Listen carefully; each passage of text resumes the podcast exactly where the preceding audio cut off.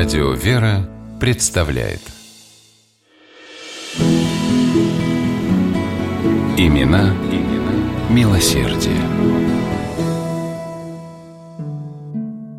В тысяча девятьсот четырнадцатом году критики упрекали Александра Вертинского в том, что его песни отвлекают публику от действительности. Но действительность эта была такова, что жители Российской империи отвлеклись бы от нее с радостью. Первая мировая война стала потрясением для страны.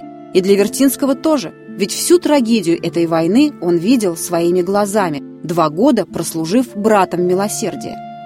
Вскоре после начала военных действий госпитали Москвы оказались переполнены ранеными, и многие богатые люди стали отдавать свои дома под лазареты. Купчиха Мария Морозова тоже не осталась в стороне. Собственный арбатский особняк она превратила в госпиталь.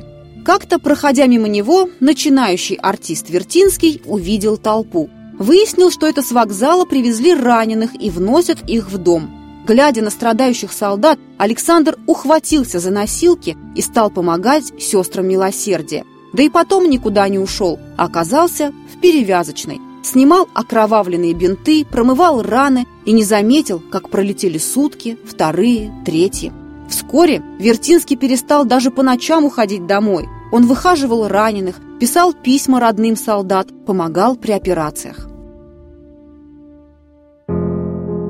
Когда Мария Морозова организовала санитарный поезд, Вертинский тут же поступил в его штат медбратом. Он сам потом не мог объяснить, почему записался не под своим именем, а взял псевдоним «Брат Пьеро», и настоящей фамилии Александра в поезде так никогда и не узнали.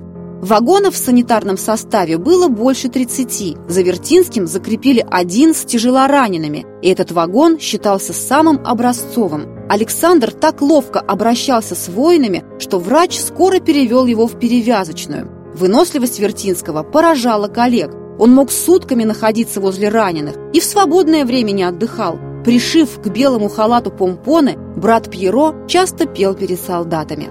Однажды, обрабатывая раны, Вертинский двое суток не спал. Когда его сменили, он шатался от усталости, а, проходя по вагону, услышал просьбу раненого: «Спойте мне что-нибудь, я скоро умру». И Вертинский запел.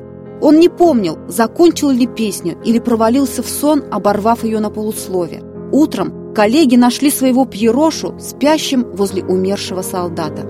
Это был один из тех горьких случаев, когда спасти бойца не удалось. Но скольких Вертинский выходил за то время, что провел на войне.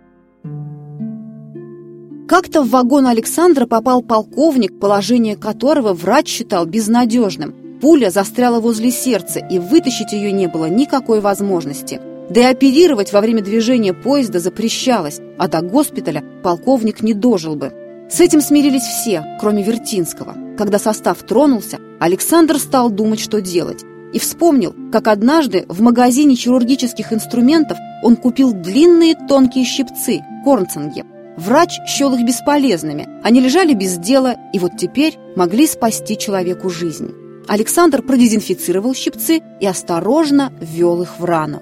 Сердце его колотилось от волнения, вагон качало, но Вертинский достал пулю. Оглянувшись, увидел перепуганного хирурга, который раньше отказался оперировать раненого. Врач пригрозил медбрату военно-полевым судом, но Александру было не страшно. Он радовался, что спас человека от верной смерти. Полковника привезли в Москву живым.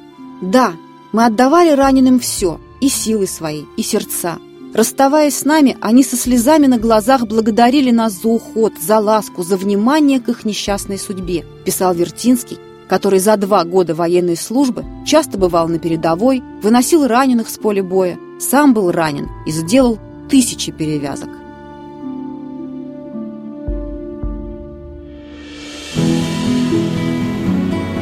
Имена, имена милосердия.